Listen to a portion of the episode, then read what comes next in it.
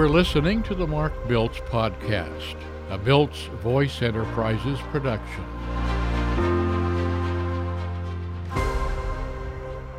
Quake, welcome to the Mark Biltz Podcast, where we cover end times and current events from a biblical perspective. Currently, it is March 12th, 2023, but that is the 19th of the month of Adar in the Hebrew year of 5783. So here we are currently in the month of Adar, which is the 12th month on the biblical calendar. Christians, Muslims, and religious Jews all believe that we are living in the end times. Yes, we all believe differently in how it will all unfold, but anyone who has a brain with any discernment knows that we are at the culmination of the age. People may say, oh, false prophets have all proclaimed the end of the world and it has never come. Well, let it be known right from the beginning that I do not believe in an imminent, imminent end of the world scenario. I do not believe that we're about to witness the end of the world, although it seems mankind is sure doing everything they can to destroy it. But I'll tell you what, God won't allow mankind to destroy the world because that is his job. I do believe we are entering a major time of transition that will literally be taking place over the next thousand years. Right now, mankind is already attempting to do all they can to destroy the world. So fasten your seatbelts and buckle up as we're about to go on the ride of our lives. In our podcast, we will cover the current news and bring out their prophetic significance as to when they fall on the biblical calendar. If you want to consider yourself as a student of prophecy, you must know God's calendar. As a matter of fact, to give you an example, in Zechariah chapter 8, verse 18 and 19, the word of the Lord comes to Zechariah, and the Lord of hosts tells him that the time that they're fasting in the fourth month, in the fifth month, the seventh month, and the tenth month will become to the house of Judah joy and gladness and cheerful feasts. Now, let me ask you something. If you don't know anything about the fast of the fourth month, the seventh month, the fifth month, the tenth month, any of those months, how will you know when that prophecy is fulfilled? Do you even uh, know what these prophecies are all about? Here's a big time prophecy giving specific dates of when these fasts will cease. And I'll have you know the Jews have been keeping these four fast days for the last 2,500 years or so. And this prophecy hasn't been fulfilled. But if you think that the fast of the fourth month is in April, you're going to find out that that's wrong. After all, think about this. When you consider Matthew chapter 24, uh, many of you recall this is when Yeshua is sitting on the Mount of Olives, and they all want to know what are going to be the signs of the end. Well, listen to Matthew 24 6. Yeshua tells them, You're going to hear of wars and rumors of wars. Now, uh, put your little yarmulke or a kippah on and put yourself back in their situation 2,000 years ago when Yeshua was telling them that they're going to hear of wars and rumors of wars. What wars come to their mind? Well, there's two main wars that's going to come to their mind. One of them is the destruction of the temple by Babylon and Nebuchadnezzar. And guess what? That happened on the ninth day of the month of Av, that's AV. Now, in our calendar this year, it's July 27th, just to give you an idea of the time of the year that the temple was destroyed. The other war that's going to come to their mind is the defilement of the temple during Hanukkah, which happens Kislev 25 through Tevet 2, which is roughly our December. Uh, matter of fact, Kislev 25 is December 8th this year. But we have to understand all these biblical dates will fall on different dates according to our pagan uh, Gregorian calendar. So when we think about he was telling them there will be wars and rumors of war, what is coming to the disciples' mind but the destruction of the temple on the ninth of Av by Nebuchadnezzar and the defilement of the temple uh, by Antiochus Epiphanes on Kislev 25. Well, guess what? To us today, when we read that, we have to think that the fulfillment is going to have to be tied somehow into those dates, therefore. Well, listen to this. The key prophetic events of World War I all fell on significant days of the biblical calendar. Did you know World War I started when Germany declared war on Russia on August 1st, 1914? Well, guess what? That was the 9th of Av. We also have the date of the Balfour Declaration, a letter written by the British Foreign Secretary Arthur Balfour to Lionel Rothschild, in which he expressed the British government's support for a Jewish homeland in Palestine.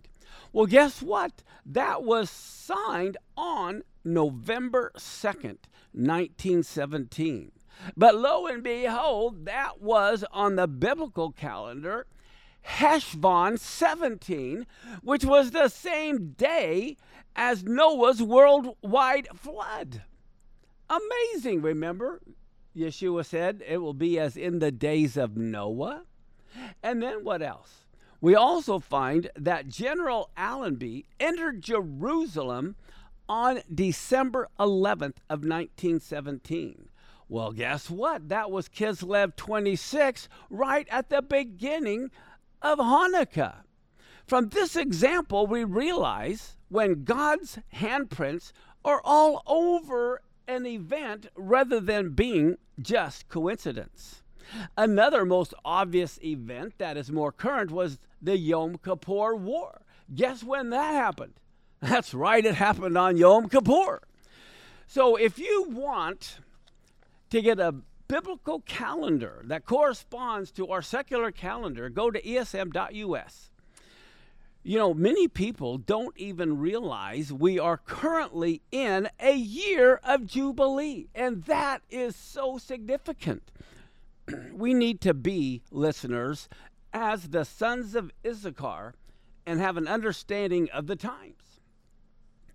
A lot of people say, well, he comes as a thief in the night. Well, my question is to whom does Messiah come as a thief in the night and in an hour they won't know? This is why you always have to look at the Bible in context. Listen to this. He comes as a thief in the night to the dead church of Sardis in Revelation 3 3. He comes at a, as a thief in the night to the sleeping church when you compare Revelation chapter 3, verse 18, and Revelation 16, 15, he also comes as a thief in the night in an hour that they don't know to the foolish virgins in Matthew 25, 12. He comes as a thief in the night to the evil servants. That's in Matthew 24, 50. Now, this may come as a shock but listen to First Thessalonians. I'm not going to read it all, but it's from chapter 5, verse 1 through 4, when he talks about Messiah, we surely know comes as a thief in the night. Well, listen to First Thessalonians 5, chapter, uh, chapter 5, verse 4. It says, But you, my brothers, are not in the dark for that day to overtake you like a thief. Oh my goodness, he's not supposed to come as a thief in the night to those who understand the patterns that we find within God's calendar. The problem that we have today for most believers, they're using the wrong calendar and trying to fit biblical prophecy into it. Or they're using pagan calendars. If you remember, everyone thought after Y2K that that was the end of the world. We know that didn't happen. And then, of course, people thinking that the Mayan calendar was going to be ending or transitioning, and they thought that was going to be the end of the world. Well, guess what?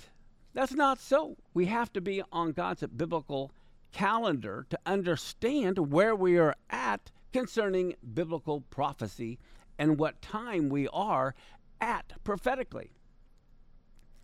So let's take a look at the very beginning. In Genesis chapter 1 and verse 14, God says, Let there be lights in the firmament of the heaven to divide the day from the night. Now, when you think why God created the sun or the moon or the stars, we think basically it's for light or heat. But listen to what the Word of God actually says. The number one reason he says, let them, that's both the sun and the moon, be for signs and seasons and for days and years. Now, I want to begin with this. The creator of our universe determined the most scientific way to determine time was through using both the cycles of the sun and the moon together. But mankind, though, what did they do? They decided that they knew best and would only use one of those two celestial bodies, basing their calendars on either the cycle of the sun, as our current Gregorian calendar is based on, or on the cycle of the moon, which is what the Muslim calendar is based on. Well, we need to find out if God uses either of those, and we're going to see he doesn't because he said in Genesis 1:14, "Let them," that refers to both the sun and the moon, determine the times and the seasons. Well, you need to know this. You can only have since we're talking about the sun and the moon, a total solar eclipse on a new moon you can only have a total lunar eclipse on a full moon, which is why God based his calendar on the new and the full moons to signal his people with signs as to when events happen on those dates, they need to pay attention. Now, the number one reason that he said he created the sun and the moon working together is for signs. And so, as we know, everybody understands that eclipses are known as harbingers of things that are about to come. The nice thing about eclipses, there's no false prophet that can manipulate them, number one. Number two, they speak to every language regardless of where they appear over the earth. But then he said concerning his calendar, it's not just for signs, the sun and the moon, it was also for seasons.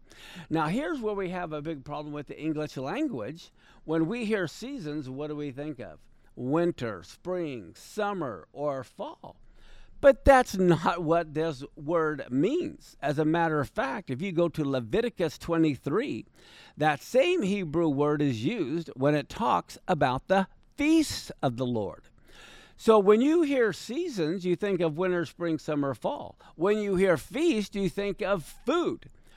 Well, how could this one Hebrew word be translated as both ways? I mean, does the word mean fall or food? Well, we're going to explain in a little bit here how that word really means divine appointments. Then the third thing, he said they were also for days. And he wasn't referring to the days of the week he was referring to his holy days that he has set apart. All of the feast days, the Shabbat, for Passover, for Pentecost, for Feast of Trumpets, Yom Kippur, Sukkot. Those were the days that he was talking about. And then when he said he created the sun and the moon also for years, he wasn't referring to our Gregorian calendar years he is referring to the Shemitah year, which is every seventh year that they were to proclaim liberty of debt to the people and let the land rest. or the Jubilee year, which happens every 50th year, where not only were the people set free economically, but they also got their land back. So let's take a moment and look at how all of this ties into current events, very recent current events. In Matthew 24 7 and 8, it talked about how nation will rise against nation. Now, that's actually a wrong translation. It literally means ethnic groups will rise against other ethnic groups. We're seeing that happen right here in America right now. And kingdom against kingdom. And then it mentions how there will be famines and pestilences and earthquakes. All these are the beginning of sorrows. Well, guess what? That Hebrew word for, or the Greek word in this situation for sorrows, refers to pain when you are in childbirth. So earthquakes are likened to birth pains. Well, guess what? In 1972, as far as earthquakes go on the Richter scale, for that entire year of 1972, for the number of earthquakes in the range of 5 to 5.9, there was only one. Well, guess what? The very next year, in 1973, when the Roe v. Wade decision was made concerning legalizing abortions, the number of earthquakes in that range of 5 to 5.9 jumped from only one to 1,400. 1399. My goodness. In 1973 was also a Jubilee year. 1973 was also the year of the Yom Kippur War. I think it's fascinating that the number of earthquakes would jump from 1 to 1399 the same year that we have these earthquakes jump from 1 to 1399. Now, here's what I'm thinking. I believe that the size of the earthquakes on the Richter scale is equal to the dilation just before the birth of God's kingdom. When we consistently see earthquakes in the nine range, we will know the messianic kingdom is about to be birthed. Well, do you remember the two big earthquakes that happened in Turkey last month on February 6th? Well, guess what? If you had a biblical calendar, you would see that was a significant day on it. It was Tu B'Shavat, which means the 15th day of the month known as Shavat, which is highly significant. We all know that we're supposed to be aware of the time and seasons. Well, Tu B'Shavat is one of the biggest season markers that there is. On the 15th of Shavat is the time when most of the trees in Israel begin to bud, letting Israel know that one season has ended and a new season is beginning. It is the day signaling that this new season is here, and it is known as the day of planting trees. We all know, as in Psalms 1, that humans are compared to fruit trees. You will be like a tree planted by the rivers of water. Well, do you know that the 15th day of Shavat is the day that God looks at his creation to see if we are producing fruit in our lives or not. He also recognizes which trees are producing good fruit versus bad fruit.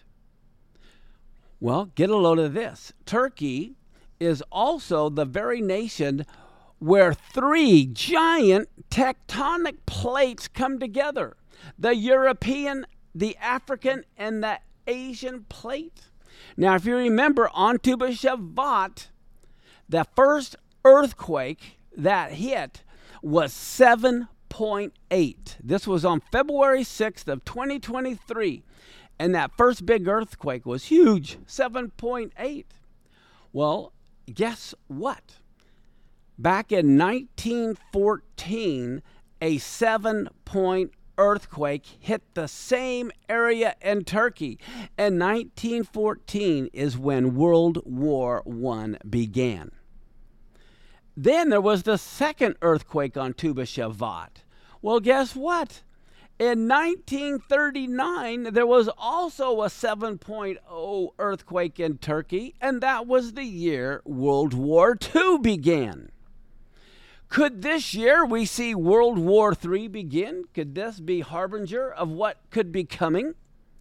As a matter of fact, another current event that's very significant.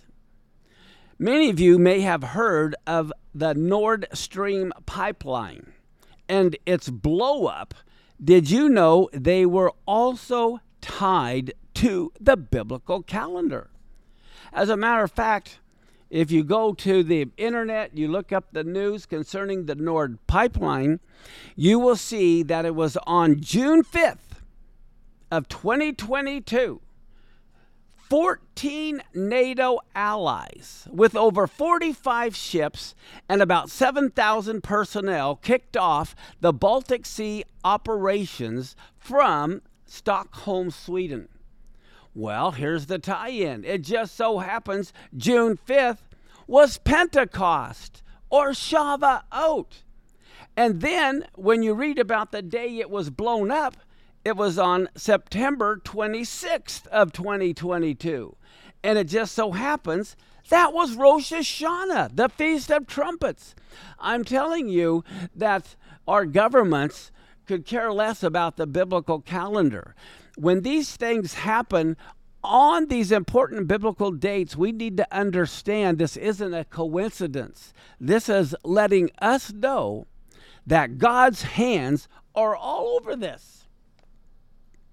Now, concerning us being in the month of Adar, Wednesday, February 22nd, was the first day of the month of Adar which was also the time when they would collect the temple tax because Adar was the 12th month of the year just before the first month, which is Nisan. When we look at some of the events that happened at Adar, and we understand that many times patterns repeat, it was in Ezekiel chapter 32, verse 1 and 2, we find that it was in the 12th month, on the first day of the month, that the word of the Lord came to Ezekiel concerning a prophecy that was about to happen. As a matter of fact, in Ezra chapter 6, verse 14 and 15, it talks about how the Jews were rebuilding the temple, and there was Haggai and Zechariah prophesying. And then it says that that house that Ezra, Nehemiah built after the temple was destroyed, it was finished on the third day of the month of Adar. So the temple was rededicated then, which was Friday, February 24th on our calendar. And then I had mentioned that that's when the temple tax was paid.